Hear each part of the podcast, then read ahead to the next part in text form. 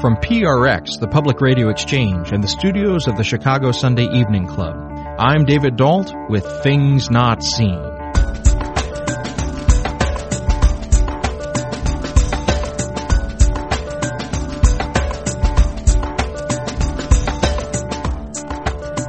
On today's show, we're fellow travelers on a journey that takes us from the Falkland Islands to the Chatham Islands to the Golden Archipelago our guide is Jonathan Meiburg, principal songwriter and lead singer of the band Shearwater. In addition to his music, we discuss what animals might survive us in the apocalypse and what faith looks like to a geographer. Stay tuned.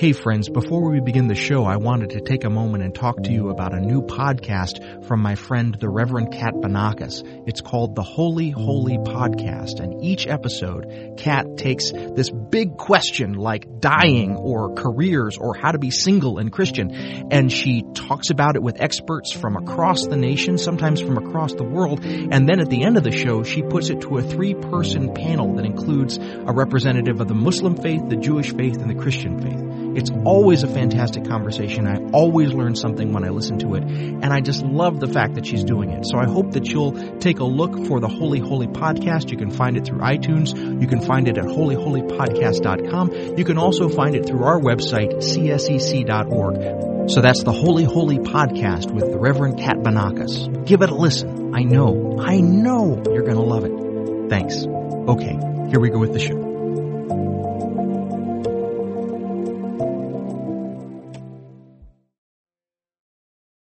This is Things Not Seen. I'm David Dault, and I'm really looking forward to sharing this conversation with you today because this is my old pal. I've known Jonathan Meiburg for about 20 years. He is a musician and he and I have played music together over the years. He is also a passionate amateur ornithologist, which means that he, he goes to remote ends of the earth and he studies birds and the habitats that birds live in. He is the lead singer and songwriter for the band Shearwater and we'll be talking about his music, his passion for birds and birding, and what that makes him think about in terms of the state of our world today in the course of our conversation. Jonathan Meiburg, welcome to Things Not Seen. Hi, David. It's great to see you or to hear you. it's good to be with you too. So I, I want to start by just orienting our listeners to you both as a musician and performer, but then also as a person who lives in a world of science and observation. So if you could, just tell us briefly about those two foci in your life. Professionally, I'm a musician, or I have been for about the last 12 or 13 years, sort of slugging it out in the among the middle mid-level rock bands of the world, touring in the United States and Europe with my band. We've released, gosh, what records at this point on um, uh, Matador and Sub Pop. We're still with Sub Pop Records now, and we put out a record just earlier this year called Jet Plane and Oxbow, which I think of as kind of a oblique protest record about the United States, which has unfortunately grown grown more and more appropriate as the months have gone past since its release.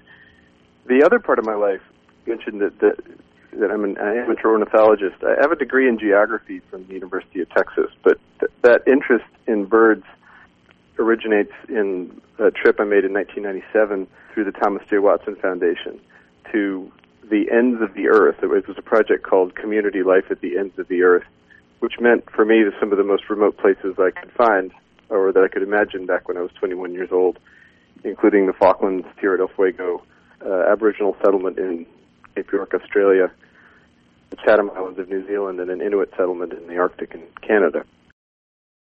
And on that trip, my eyes were opened to the to the world of strange birds that live in strange places, and they uh, set me wondering about that part of the world and uh, that part of the life of the world that I hadn't ever really considered. Uh, because I was able to see during that trip some places that I wouldn't say were untouched by the the hand of human beings, but were barely touched by us. And the feeling in those places is so astonishing that it really scrambled my brain and sent me back to school to learn more about it. And then eventually, once I was done with school and, and in my music career, um, to sort of keep thinking about it, keep going to places. And uh, there's one set of birds in particular from South America that has uh, been leading me on this sort of quest for long enough that I'm actually writing a book about them now. And is that the striated caracara? Do I have that name pronounced right?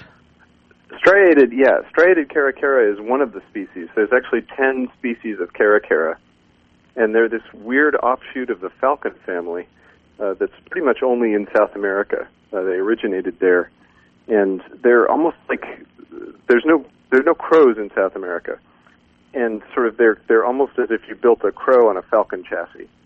So you have a, a bird of prey that's social and intelligent and eats all kinds of things. Um, it doesn't. They just don't follow the regular raptor script. And in telling their story in this book, I, I try to tell the story of really their entire continent and what happened to it over the last 50 or so million years, and the people that they live with now. Well, and I, I actually I, I want to take a, a, shorter period of time because you went in 1997 and you fell in love with this bird in this area, and then my understanding yeah. is is that a, about a decade later you had a chance to go back and look again with new eyes, newly trained eyes, at the same location yeah. and same area. And I'm wondering what changed in that decade in, in what you saw in 1997 and what you saw in 2007 or so. Well, you, what you're talking about specifically is the Falklands, which is where I've met striated caracaras. Striated caracaras um, are the largest and rarest of the caracaras, and they live around colonial seabirds like penguins and albatrosses and these little burrowing petrels called prions and diving petrels. And in the summer months, they feed on the, the chicks and eggs of these huge colonies of seabirds. And in the wintertime, they have to make a living off anything they can find because the seabirds are gone on the islands that they live on. They're nowhere else. They're only on these remote islands. And the riddle of they were doing there was what I was working on when I went back. What was interesting to me was that, among many things, was that I had a much broader sense of the context in which these birds lived than I did when I first saw them. You know, in 1997, the feeling was, oh my God, I can't believe the world is could be like this. I didn't know about this. And in 2006, I could see them as part of a much broader picture of the distribution of, really, of life on Earth, but birds especially, and how they had ended up on this, you know, far-flung little fragment of the world. If you're just joining us, this is Things Not Seen. I'm David Dault. We're speaking today with Jonathan Meiburg. He's the principal songwriter and singer of the band Shearwater, and he's also a passionate amateur ornithologist. Well, and in looking back and in thinking about this, I I think about my own childhood and I think about the way that I experienced the world when I was my children's age now. They're five and six. And the world seemed so teeming with life. I have a memory of, of like walking in the dark with my parents one night and we stepped out onto the street and suddenly the street was awash. This was in South Georgia, awash with cockroaches that just ran across the street. And, and that, that kind of natural fecundity seems to me to be lessening. I don't imagine that my children growing up in Chicago will have those same kind of experiences, even the experience of seeing the stars. We have to drive yeah. miles outside the city to have that kind of experience.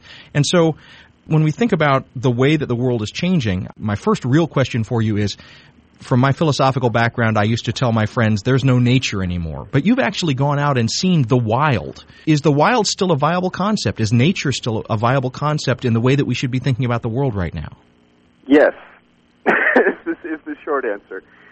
I think the idea that nature is somewhere outside of us is generally wrong-headed.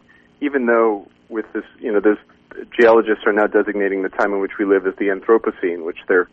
But last week there was a story saying that they're going to start that at the atomic tests in the 50s, uh, because that's a geological signature that you can locate all over the world because of the fallout from the the atmospheric testing of nuclear weapons circulated in the high atmosphere and fell out all over the world more or less evenly. So there's this layer of radioactive particles that you can identify and, and trace to the 50s.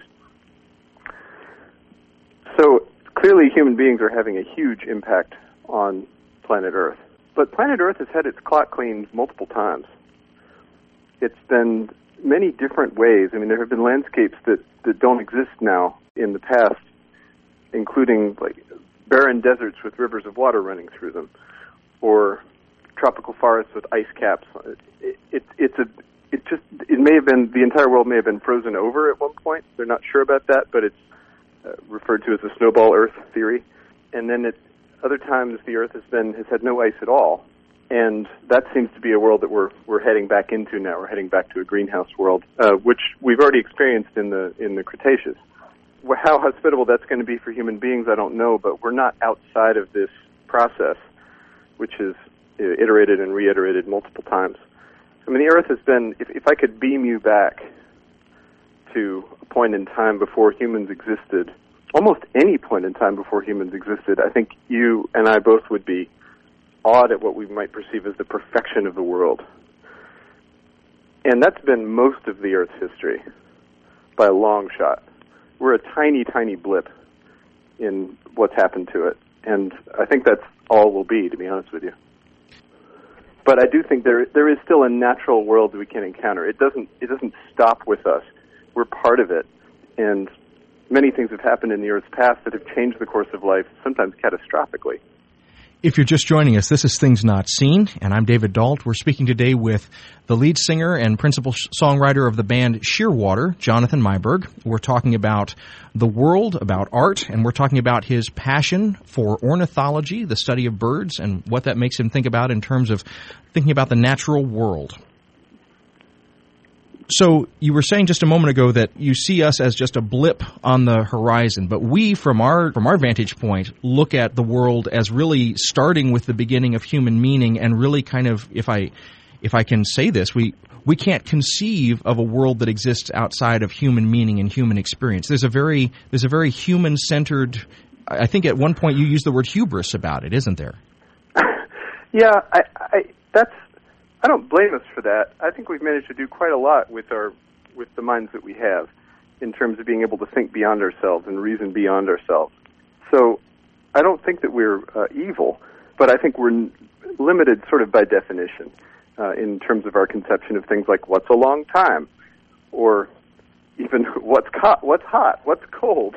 I mean, there are uh, there are little tiny shrimp that live in in hydrothermal vents in the ocean that that live at, at temperatures that are hundreds of degrees and it doesn't feel hot to them. I, I think you know we're we're we're bound by our own biology in a way that's completely understandable, but nonetheless, you know what you and I are receiving through our our senses is not everything that's there. It just can't be. So I'm I'm thinking about a, a way that Aristotle used to describe humans, and he used to the word that he used in in Greek was zoon tuon logon, the the animal that has speech. And I'm I'm wondering I'm wondering kind of if, if you were to think about kind of the human relationship to the world, what what sort of characterization would you give for us and for the way that we relate to the world? Like what like what makes humans different from the rest of the animal world? yeah, mean? I guess so. Yeah. Well, that, that I'm not really very sure about that one. That's one of those definitions that every time somebody puts a flag somewhere, they end up having to move it back across the next hill when somebody else does a, another set of experiments first it was that we had an idea of a self, and then we, we were pretty sure that many animals now have this idea, um, or that we had emotion, which has gone way by the board, or language. But animals have very sophisticated means of communicating with one another, and that's even at a pretty low level. I think my suspicion is we're going to start seeing a lot more research about fungi in the next few decades, and the way that they work with plants to enable sort of vast networks of, of communication of a kind that it's, it's hard for us to imagine because it doesn't rely really on a nervous system. So, if I'm hearing you correctly, you're saying that even things that we wouldn't normally think of, like trees and moss, have a way of communicating with one another. Yeah, it seems like it. I don't know very much about this. I only know just sort of the, the tip of the iceberg stuff, but I wouldn't be surprised if we started seeing more and more about this. I have a friend who's studying fungus and is just buzzing with excitement because there's so much basic research to be done in the world of, of fungi. I mean, they're more closely related to animals than they are to plants. But there's very little known about them. They hardly ever even get mentioned in, you know, like classes I took on evolution or genetics. It's just sort of they're they're set off to the side as something that's just too difficult to think about. And uh, I think we're going to find that they're far more important to uh, life on Earth than we than we had ever given them credit for. This is Things Not Seen. I'm David Dault, and we're speaking today with Jonathan Meiburg. He's the lead singer and principal songwriter of the band Shearwater, and as he describes it, he's a passionate amateur ornithologist. We'll be back in a moment. Hello, David Dault here. You may be wondering why we take time out of the podcast to have these little minute long breaks with the crazy music underneath. The answer is simple. We are trying to design the podcast so that it pays for itself, and so these are places where someday we will have some advertising. Now, let's say that you have been interested in getting into some sort of podcasting advertising platform where you want to promote your product we would be a wonderful mid-market solution for you, uh, particularly if you want to reach an educated audience that really, really likes stuff about religion. Uh, so that's what this is here for. So if you would like to learn more about advertising with us, you can go to advertisecast.com or you can contact us through our website. We would love, love, love to work with you. Thank you always for listening. Okay, back to the show. This is Things Not Seen. I'm David Dault, and we're talking today about nature and the study of nature and the way that it applies to art and music with Jonathan Meiburg, lead singer and principal songwriter of the band Shearwater, and a passionate amateur ornithologist, which is a person who studies birds in the wild. Well, there's one other kind of angle that I want to take in this part of the conversation, and that is the way that I've experienced nature. When I've when I've experienced anything even approaching wildness, it's always still mm-hmm. been a wildness that is very deeply socialized towards the existence of human beings. So, so I, I walk mm. I walk out and I see a deer, and the deer kind of knows who I am and what I mean in that space and reacts accordingly.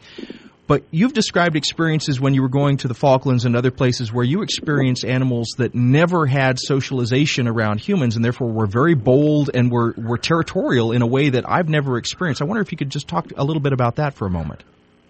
Sure. It's funny because you feel like you've walked through a door into the dreamtime in places like this.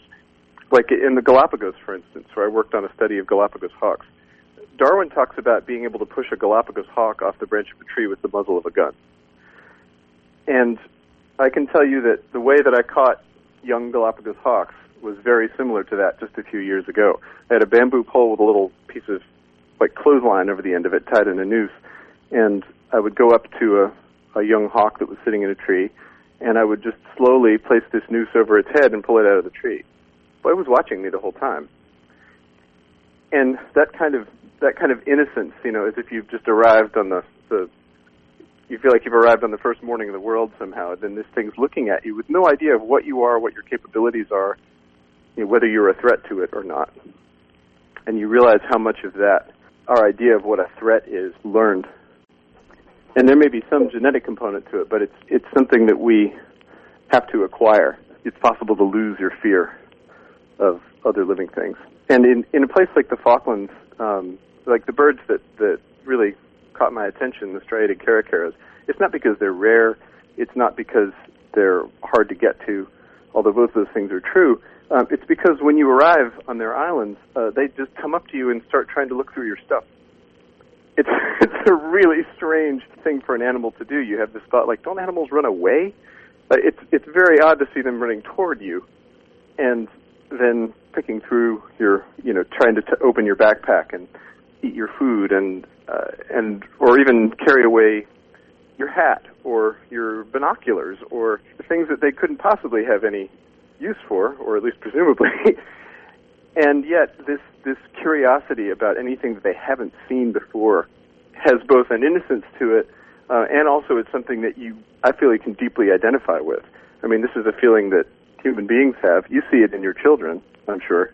This attraction to something, the, the desire to know about it. I don't know what this is. What can I do with it? How could it help me? Could I eat it? Could I do something else with it? Does it have an aesthetic appeal to me even? That's fascinating to see absent an instinctive fear of human beings that just makes us anathema to you know to most wild animals. So this is a show about religion, and you are a person who has been shaped by the writings, particularly of evolutionary biologists. Evolutionary biology, at least a certain subsets of my species of thinkers, particularly evangelicals, they're the great they're the great problem. Someone like Darwin saying that the world evolves not by a, a, logic of desire, but rather sort of a logic of patterns and natural selection. That's challenging hmm. to some of my listeners and some of their thinkers. And I just, I'm, I'm wondering, first of all, kind of how do you look at Darwin as a, a figure that kind of shapes your thinking about the world and also possibly the way that you think about music? About Charles Darwin himself? Yeah, in particular, but you can expand it if you wish. Well, a thing that's hard not to think about if you go to places that Darwin's been to, including actually the Falklands and the Galapagos, that for one thing, when he went there, he was a kid.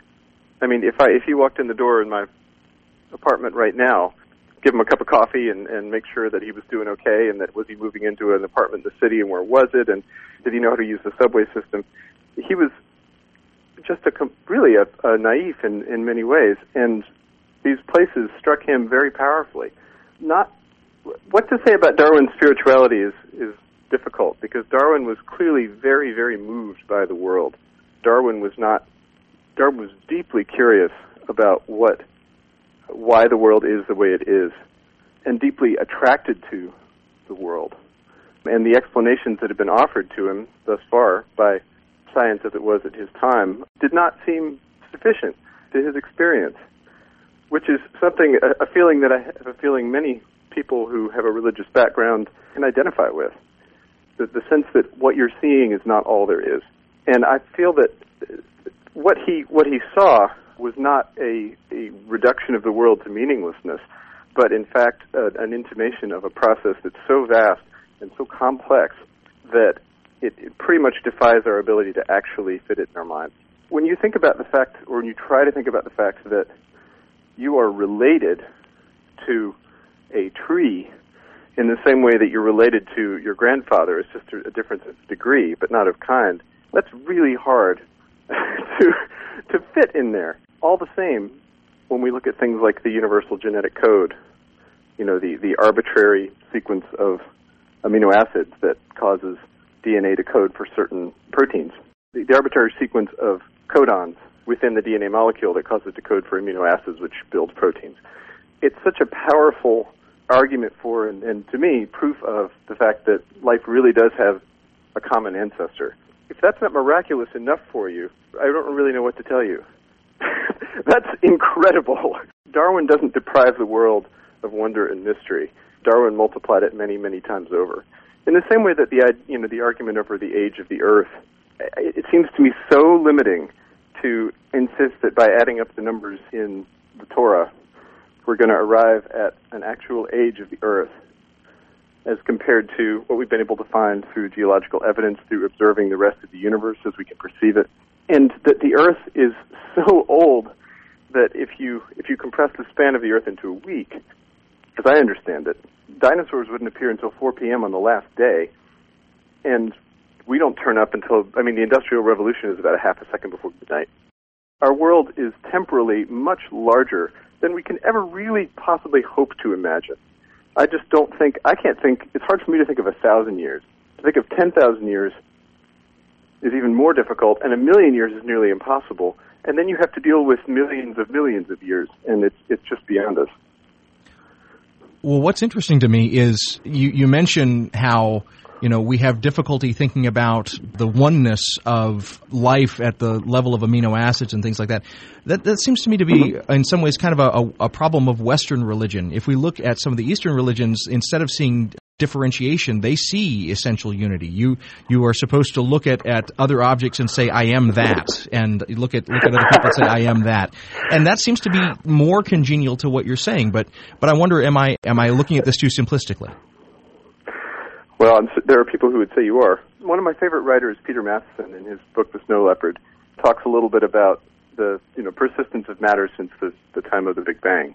A very mysterious event in and of itself, by the way. But he uses it to sort of fashion a rejoinder to, to God's question to, to Job of where were you when I laid the foundations of the universe? And the answer is, I was there. Meaning, you were there. Yeah, I mean, the, the stuff that the stuff that made you up was there. And for him, for Matthiessen, I mean, this ties into the, the Buddhism that he re- eventually embraced with its idea of the you know, with its focus on change, that like both sort of change, but a kind of stability within change. That there's nothing but change, but all the same, it's all acting within a, a sort of a closed system. Now, when, nothing is really created or destroyed. So the, the, the basic elemental building blocks that make me up at the level of hydrogen and carbon, they were there at those early points, even though my consciousness wasn't. Is that what I hear you saying? Yes, yes. Well, at least as, as far as we know, your consciousness wasn't. the only one I can ask about that is you, and you don't remember it. No, at least not yet. but uh, often, though, there's a yeah, there's a. I mean, I feel like there's a fear of. I remember talking with a man once. We were talking about faith, and he said that he had felt like if there was, without God, for him there was there was no way to tell his children that there was a good reason for anything besides because I said so, especially where where morals and, and ethics were concerned and that just didn't feel sufficient to him. I think because he felt that he wasn't sufficient as a person to be the source of.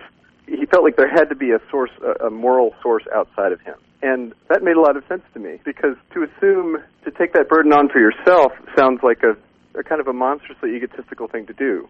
But so the question of what I, I feel like this question of where morals come from and where the universe, where the matter and energy of the universe comes from, have been conflated in a way that's actually really not helpful for anybody.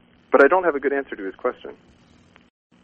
If you're just joining us, this is Things Not Seen, and I'm David Dault. We're speaking today with the lead singer and principal songwriter of the band Shearwater, Jonathan Meiburg. We're talking about the world, about art, and we're talking about his passion for ornithology, the study of birds, and what that makes him think about in terms of thinking about the natural world.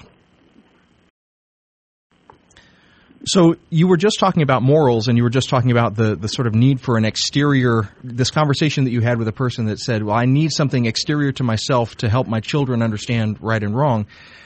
That really yep. pushes me up against the question that I've wanted to ask you for a long time. Do you personally, Jonathan Meiburg, have a faith, mm-hmm. and do you have a way of articulating that faith, or is is it pure science for you? Well, I don't think that's an or question. I think that's part of the problem is it's been framed in that way so often. For me, I can tell you, as far as religious practice goes, I was raised in the Episcopal Church, which I still have a very deep and abiding fondness for, partly because of its respect for ritual. And the Episcopal Church is such an interesting test case because it's part of the Anglican Church, which was derives it, identifies itself as Protestant in the United States, but it derives from a very different historical moment than the rest of the Protestant traditions, in that it was created as a political expedient so that Henry VIII could get a divorce. And so then you have the, the ritual, which was basically preserved from the Catholic Church, more or less, for the Roman Catholic Church. But then you can sort of see this, it's like a speciation moment, where the theology of the Episcopal Church begins then to take its own course that ends up being somewhat different from the Roman Catholic Church, even though the ritual, the service, as the Episcopalians would call it, or the Mass, if you're Catholic, are so similar as to be virtually identical. And their belief in the power of that ritual and the necessity of that ritual, and in fact the necessity of kind of subordinating yourself or your individual personality to that ritual, um, is one of the things that I really love about it. They also have, have preserved a lot of church music that just aesthetically I think was a, a big mistake for the Catholic Church to throw out. A lot of it still survives on an isolated archipelago composed of the of various Episcopal churches. Since I left home in high school, um, I've never found myself really going back to Episcopal church or to any church as a as a regular ritual. I've, I've pretty much left that behind, and I had a really sort of scary or or difficult moment some years back when I went to a Christmas service with my father, which I always like to do, and I found myself saying the parts of the service that I'd said for my my whole, you know, my entire childhood and teenage years, things like the Great Thanksgiving and and just standard features, or even the Nicene Creed, which is, and I thought, I don't, I don't believe this. This just seems bizarre to me now, and it was just very uncomfortable feeling because it had always been a source of comfort to me in the past, but it just kind of turned to sand in my mouth. So I left there feeling I felt like I was doing something dishonest by being there. And since then, I haven't been back. But all the same, you know, I do a my job, even as silly as it might seem, in doing a playing playing shows, basically doing a, a theatrical performance, which is really what playing in a rock band is, has so many of the same features of mass or a church service. It follows the same ritualistic rules in a lot of ways. There are a lot of rules to it. And the idea is to have an audience that agrees with you on the rules of the situation. And then through the actions that you take, you kind of work with them to try to, to summon a different world for a short period of time. And it's hard to see that, hard not to see that as an act of, as a religious act. Well, something that strikes me something that strikes me about what you just said about the Episcopal Church as well that I'd never thought about before, but the Episcopal Church is or the Anglican Church was fundamentally in many ways a church that subtended colonialism. I mean the the Dutch Reformed Church did as well, but when you go to yeah. these far-flung places in the earth where the, you have these isolated animals, you mentioned you sort of colonial birds and that's that's very much created by the same sort of ethos that the Anglican Church was living in. I mean that that whole time and mindset. Am I wrong about that, or do I have that right? Well, you're talking about British colonialism, and the British took their church with them, and the spots that they went to, they left it. And but then in the places where they've left it, you know, we, we now see the Anglican Communion on the moment of a of what seems like a possibly a great speciation event, in that it might finally fracture apart completely and that some of the churches within it might be so mutually unintelligible to one another that they they are that it seems appropriate to recognize them as separate traditions. So we can really utilize some of the analysis in biology and biogeography to think about things as remote from biogeography as as denominations. Is that a fair characterization? I think it probably is actually. It, it seems to, to you know there are moments when there are certain bio- biological processes that lead to rapid speciation, and there's a lot of debate about this about what are the things that cause uh, what's a species pump, so called, what environmental conditions cause massive radiation. Often it's uh, it's trauma of some kind. You know, the, the world has its has its clock cleaned by an asteroid um, at the end of the Cretaceous period, and within a relatively short period of time, in tens of millions of years, we see almost all of the radiations of living birds, like all the families of living birds, are pretty much already represented. And that's because they had a they had a clean slate to move into. Their competition was eliminated. So when we think about these these sort of changes, you know, you you yourself have moved away from your home faith, which was Episcopalianism.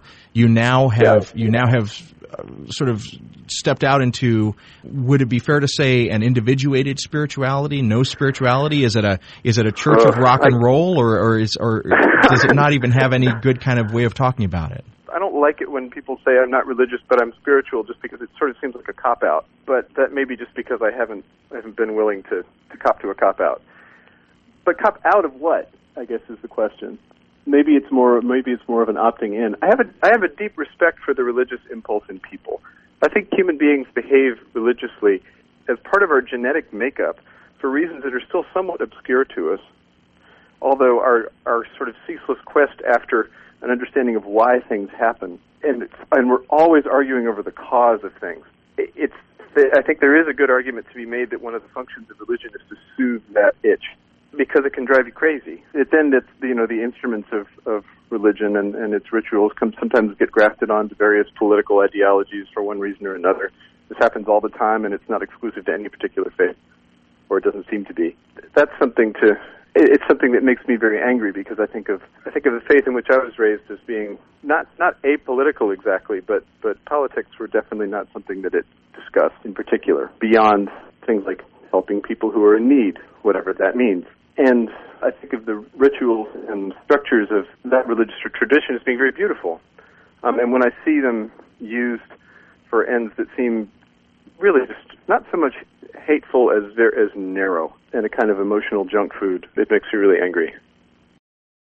If you're just joining us, this is Things Not Seen. I'm David Dault, and we're speaking today with musician and passionate amateur ornithologist Jonathan Meiburg.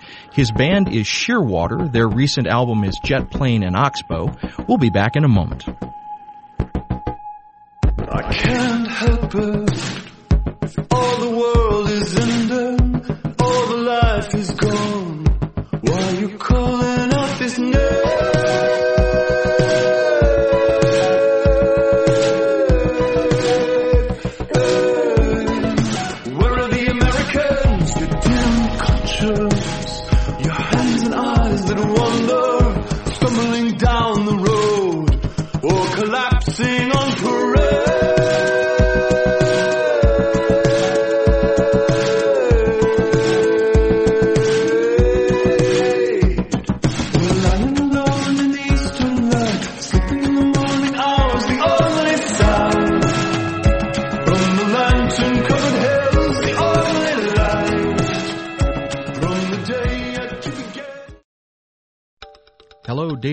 Here.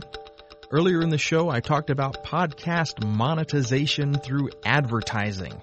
But let's say that you, as a listener, don't have anything to sell right now, but you still want to support things not seen. We can make that happen. Here's how it works. You could go to our thingsnotseenradio.com website or csec.org and make a one-time donation. It would be tax deductible and that would be wonderful. But you can also support us on an ongoing basis through a platform called Patreon. Now here's how that works. You set the amount $1, $5, $10, $1,000, whatever an episode of Things Not Seen is worth to you. And every time that we release a new episode, you would be charged on your credit card for that amount. You set it, you set how long you do it. It's completely up to you, but it really would help us. So please go to our website or go to patreon.com and set it up. And we thank you always for listening. This is Things Not Seen. I'm David Dault. Each week on our program, we bring you a rich conversation about culture and faith. We're talking today with Jonathan Meiburg. He's the principal songwriter and lead singer of the band Shearwater.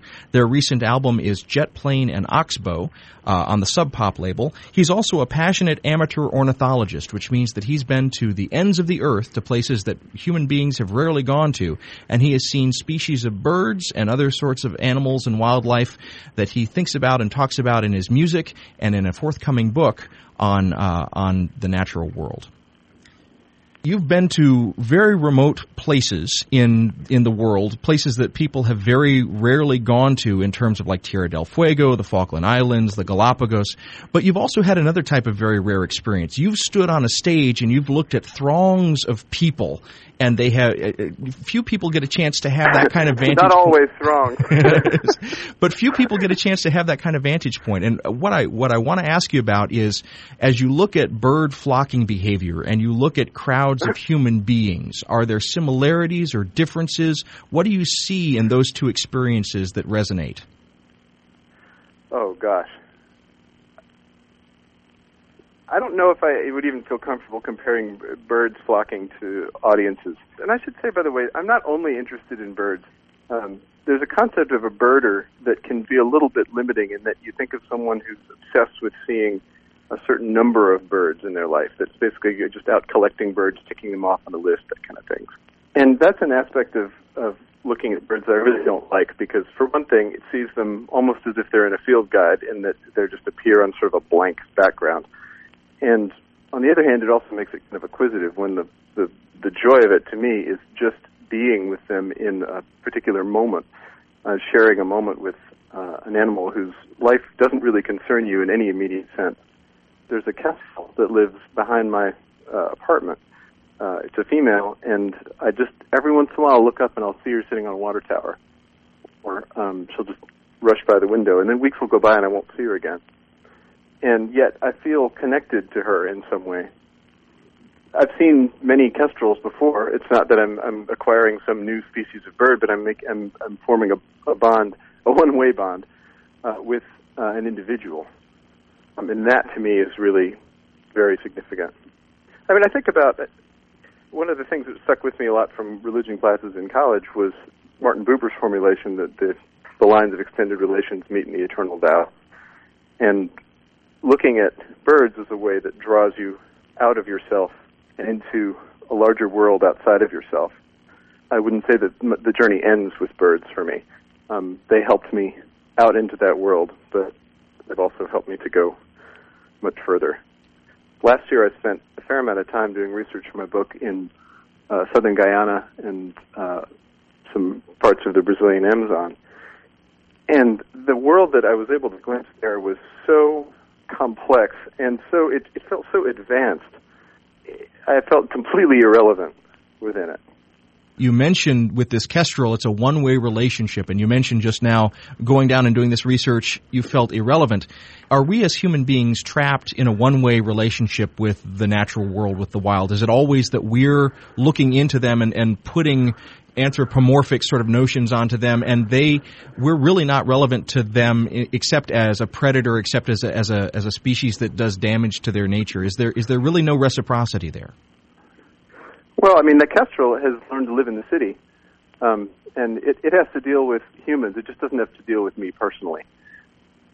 writer of one of my favorite books, John Alec Baker, he wrote a book called The Peregrine, where all he does is follow uh, some peregrine falcons around near where he lived in in England, in the 19 late 50s, I think, or early 60s. And when he's talking about human beings, um, he says we stink of death. That's part of why animals are afraid of us. But uh, that said, I, I think that animals are not incapable of adjusting to us. Also, if you give them just half the chance, I, that we've seen kind of an explosion of urban wildlife uh, in the United States in the last few decades. Some of that is because uh, people aren't as opposed to it full stop as they used to be, but some of it doesn't have anything to do with our wishes or not at all. I think that one day we will probably see a bear in Central Park. Now, if, whether they'll let it remain there, I have no idea. But coyotes have turned up, for instance, all over the place. They've just spread on their own throughout almost every kind of habitat within the uh, within the United States. They did that without asking. but they did it because they adjusted to us. I heard ravens over my apartment in Brooklyn a few months back, and there haven't been ravens nesting in New York City in a really long time, but they are now. So I think there may be, if, if we give wildlife a chance to, um, it, it's going to find ways to accommodate us. Now, we're not always that uh, thrilled when they do. Um, you think about the animals that we really detest, like roaches or rats or city pigeons, that kind of thing. They often are the ones that have figured us out and learned how to live off of us. And I don't know if there's a little identification going on there or what, but uh, but we're we're not fond of them usually. What's interesting to me about this in the in the Christian tradition, there's a deep mythology that that uh, sort of rotates around this concept of stewardship, the notion that the world was given to us and it's our job to care for the world. Now, from my vantage point, it seems like we're well, not blew that. yeah we're not doing a very good job of that. But, but when I hear you when I hear you talk, it's not as distinct a difference. There, you see us, if I'm hearing you correctly, much more as part of a very long term process of creation and destruction and change, and that in the same way that I'm that I'm thinking too much in terms of, of human centeredness, I may be thinking of our disastrous effect in too great a, a register as well. Or am is there something to this blown stewardship notion, or is this really just part of the natural process? Well, life on Earth will survive without us. I think even if we were to launch all of our nuclear weapons, there would be still some form of life eventually. Um, but we've certainly made it harder, not only for other living things, but for ourselves. It's kind of like what I, I, I try to make this point about income inequality to people sometimes is that it's not good for anyone, even the rich, because it creates a very brittle social situation. And in the same way, environmentally, what we're doing by removing the sort of plasticity of ecosystems to rebound from various stresses, um, to move in response to larger forces like climate change, for instance. Like it's one, it's very, it's a big problem for national parks because if the ecosystem that a national park was at least partly meant to protect decides it's going to move north, um, for one thing, it may be trying to move north into a, in response to, to temperature changes, for instance, or changes in rainfall. It may be the only place for it to go may be a place that we've already completely taken over or urbanized or given over to pasture. And it may be inconvenient for us because we, we told that ecosystem to stay there within the boundaries of this national park, but it may have other ideas. Of course, this is giving it, I'm, I'm, I'm using a really kind of dumb metaphor for giving it um, a, a consciousness, a centralized consciousness that it doesn't in fact have, but the, the end result is the same. This is Things Not Seen. I'm David Dault, and if you're just joining us, we're speaking today with Jonathan Meiburg. He's a musician. He plays with the band Shearwater. Their new album is Jet Plane and Oxbow. But we're talking more in this hour about his passion for ornithology and the natural world and the way that he sees the natural world informing our human day-to-day lives and the, the way that that has informed his art you just talked about the migration of a species from a protected space to a non-protected space, and you say we can't apply a consciousness to that. But there's something that we're running up against here that I, I, really am fascinated by, and that's there's two competing logics. There's a logic of desire. So human beings have a logic of desire. I wish to have a more comfortable thing, and so I, I make a sofa. I wish to have a, a, a better tasting food, and so I, I use fire. That's a logic of desire. But but we can also see a logic of patterning and a logic of response that doesn't necessarily have that animating desire, but still has an effect of conscious movement. Like it's better, the rainfall's better, the, the temperature's better north of here, so we will move north of here regardless of there being a desire there. Am I am I hearing this distinction correctly, or is there something else? Or it's the accumulated it's the accumulated outcome of lots of different individual actions, which does sometimes involves what we would think of as a mind, and sometimes doesn't. I was really struck watching Werner Herzog's documentary about the internet the other day. There's a scene where, with some little soccer playing robots, and they play a, a version of soccer against one another, and it is almost impossible for your mind not to regard these little things as sentient, even though they're responding to a set of rules that are, you know, can be printed out. Uh, but you watch them responding to one another, chasing the ball, kicking the ball, catching the ball, sometimes even there'll be a moment where none of them seems to know what to do, where they're all sort of readjusting to what's just happened, and then they all move suddenly in concert as another one moves. And you, you see how very simple processes and rules can add up to a very complex behavior. Uh, that doesn't require uh, that the entire thing be worked out by some centralized mind. I mean, in fact, I, I think it's probably true that our idea of ourselves as a unity is really mostly a, uh, an artifice. I mean, it certainly is in that you're composed of millions of cells, each of which has some degree of autonomy. But you think of yourself as one thing because it's more convenient for you in, in, to be able to, to do things that way. So when when I think of something like what I called desire a moment ago, in in your model, we might just be talking about a very high level form of flocking behavior. Is that fair to say? Maybe. I, it's amazing how simple rules can be to generate things that seem very complicated. This is what you know. Brian Eno is such, a fan of this with iterative music, and um, it's one of my favorite pieces of his is still the uh, discrete music. It, it, discrete music was he made a little he made a loop of a couple of different notes that he was playing on a, a synthesizer, and he had two different tape machines that were slightly out of sync with one another. And as these loops would get out of sync, they would sort of generate new melodies that's fine. But on the other side of the record, there's an experiment that I like in some ways even more, which is he took a string quartet and gave them the Pachelbel canon and gave them different instructions on how to play it. In the first version, uh, he asked them to play it as written, except that each one of them should uh, ignore the, du- the, the written duration of any of the notes. They could play them as fast or as slow as they wanted without regard to what any of the other players were doing. And so he does this, and it's amazing to hear because they start off together for the first few notes, and then immediately it becomes an entirely different piece of music. And it's very moving and beautiful. It's not the Pachelbel canon in any sense that you've heard it before, but there's, this, the only difference is that he asked them not to pay attention to the duration of the notes. It's sort of a piece of music that's almost self-generated.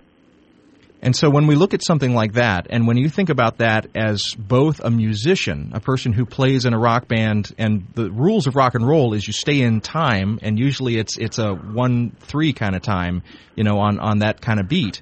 So you, you think about that as, as a musician, but then you also think about that as, as a person who studied kind of evolutionary biology and ornithology. It, it must be firing off two very different sections of your brain in a very pleasant way, if I if I can imagine that.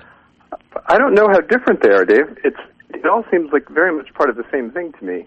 When I was in Guyana, I remember waking up in the morning and listening to just all the different animal and, and bird calls and sounds here in the morning.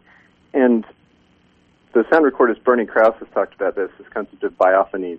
In a situation like that, where you have so many different species, because the, the tropical forest has, is one of the most specious places on Earth, they've the ones that are using sound to communicate with one another, which is many of them, have to compete with all the other ones that are also making sound. And so what they end up doing is finding tiny little acoustic niches to live in, in the same way that the instruments in the orchestra do, but on a far greater, you know, by, by an order of magnitude more complex. And so the result is this really complex sounding sonic tapestry in which you can hear everything. And somehow it all still seems rather quiet despite the fact there are thousands of voices all making sounds at once. It's it's just it's staggering. It makes music not seem that amazing in some ways. But music seems to have a very special relationship with us to time itself.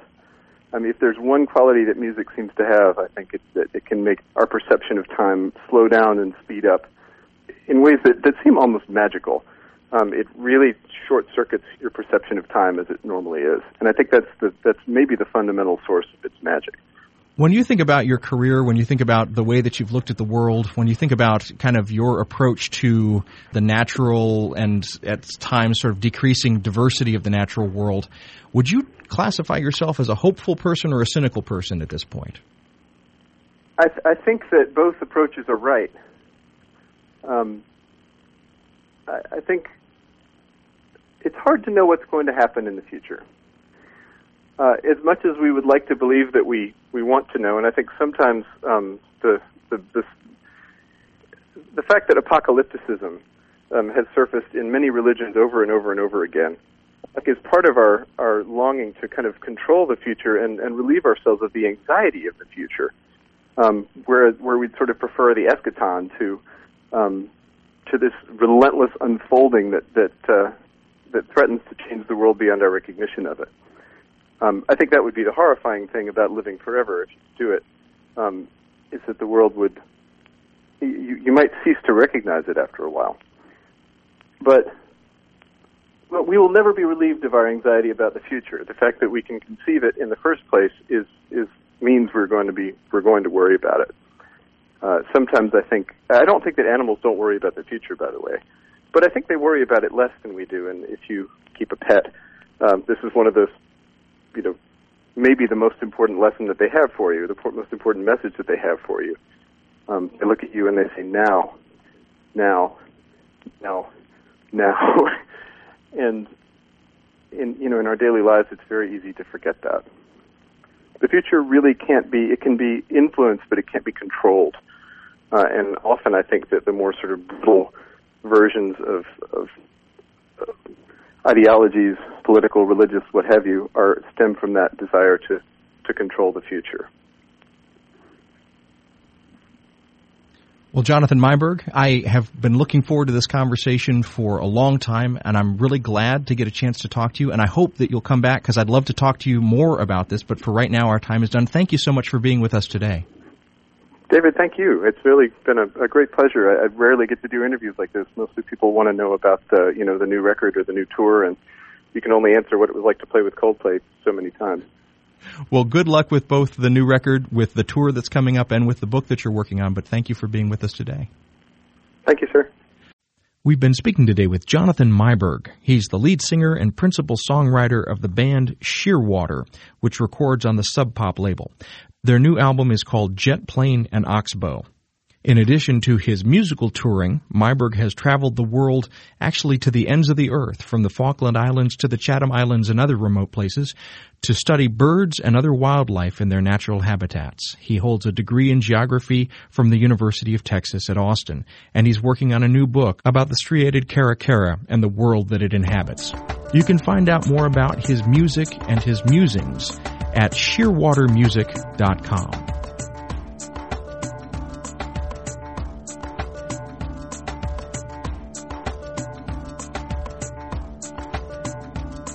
Things Not Seen is produced by Sandberg Media LLC with the support of the Chicago Sunday Evening Club. We're distributed nationally by PRX, the Public Radio Exchange.